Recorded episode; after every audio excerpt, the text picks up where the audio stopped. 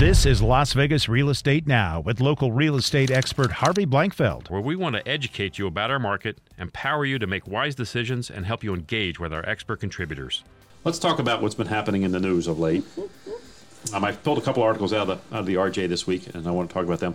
The first one's from Barbara Holland. Now, she writes in the RJ all the time about homeowner association issues. And the title of the article is HOA Community Lighting is a Matter of Security. Again, this is from Barbara Holland uh, just earlier this week. And uh, the, the, the reader wrote in Our community is small, less than 60 homes, with private streets without any overhead streetlights. The builder planned the community to be illuminated only by coach lights affixed to the exterior walls or garages of the individual homes. Um, such lighting creates a real character of the community, but results in a certain degree of darkness at night. I like the way they wrote that. A certain degree of darkness, or the other way you could have said a lack of light. you could have said that. Uh, but no overhead lighting of any kind or any type of high intensity in, uh, exterior lighting will be allowed on individual units or common elements. That's in the that's in their in their uh, bylaws Wow.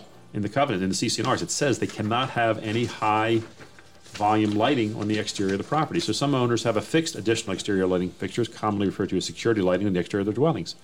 He wants to know: Does does Nevada revised statutes uh, make any reference to homeowners' right to install a form of security or safety device?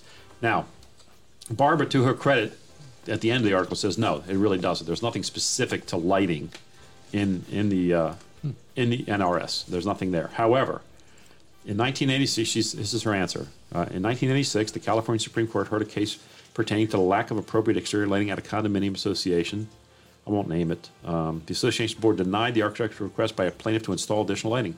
Under the cover of darkness in October, the plaintiff was, in fact, attacked. Um, and this was not the first time that happened at, at her property. In April, she was also burglarized that same year.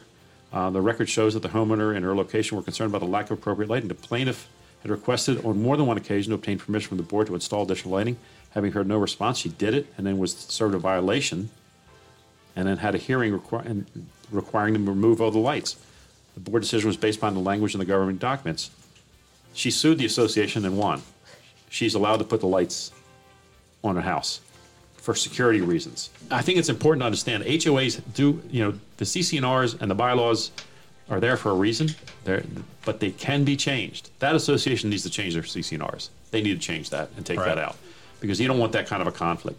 If somebody misinterprets that down the road and doesn't let somebody put lighting up, and God forbid they get hurt, that HOA is in a world of hurt. I had another article by our favorite writer at the RJ, uh, Eli Segall.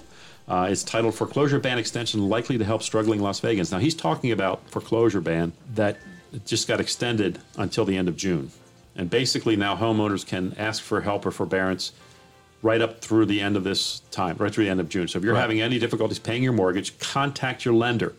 Don't ignore this. If you take anything away from our program today, do not ignore this. If you're having difficulty paying your mortgage, contact your lender.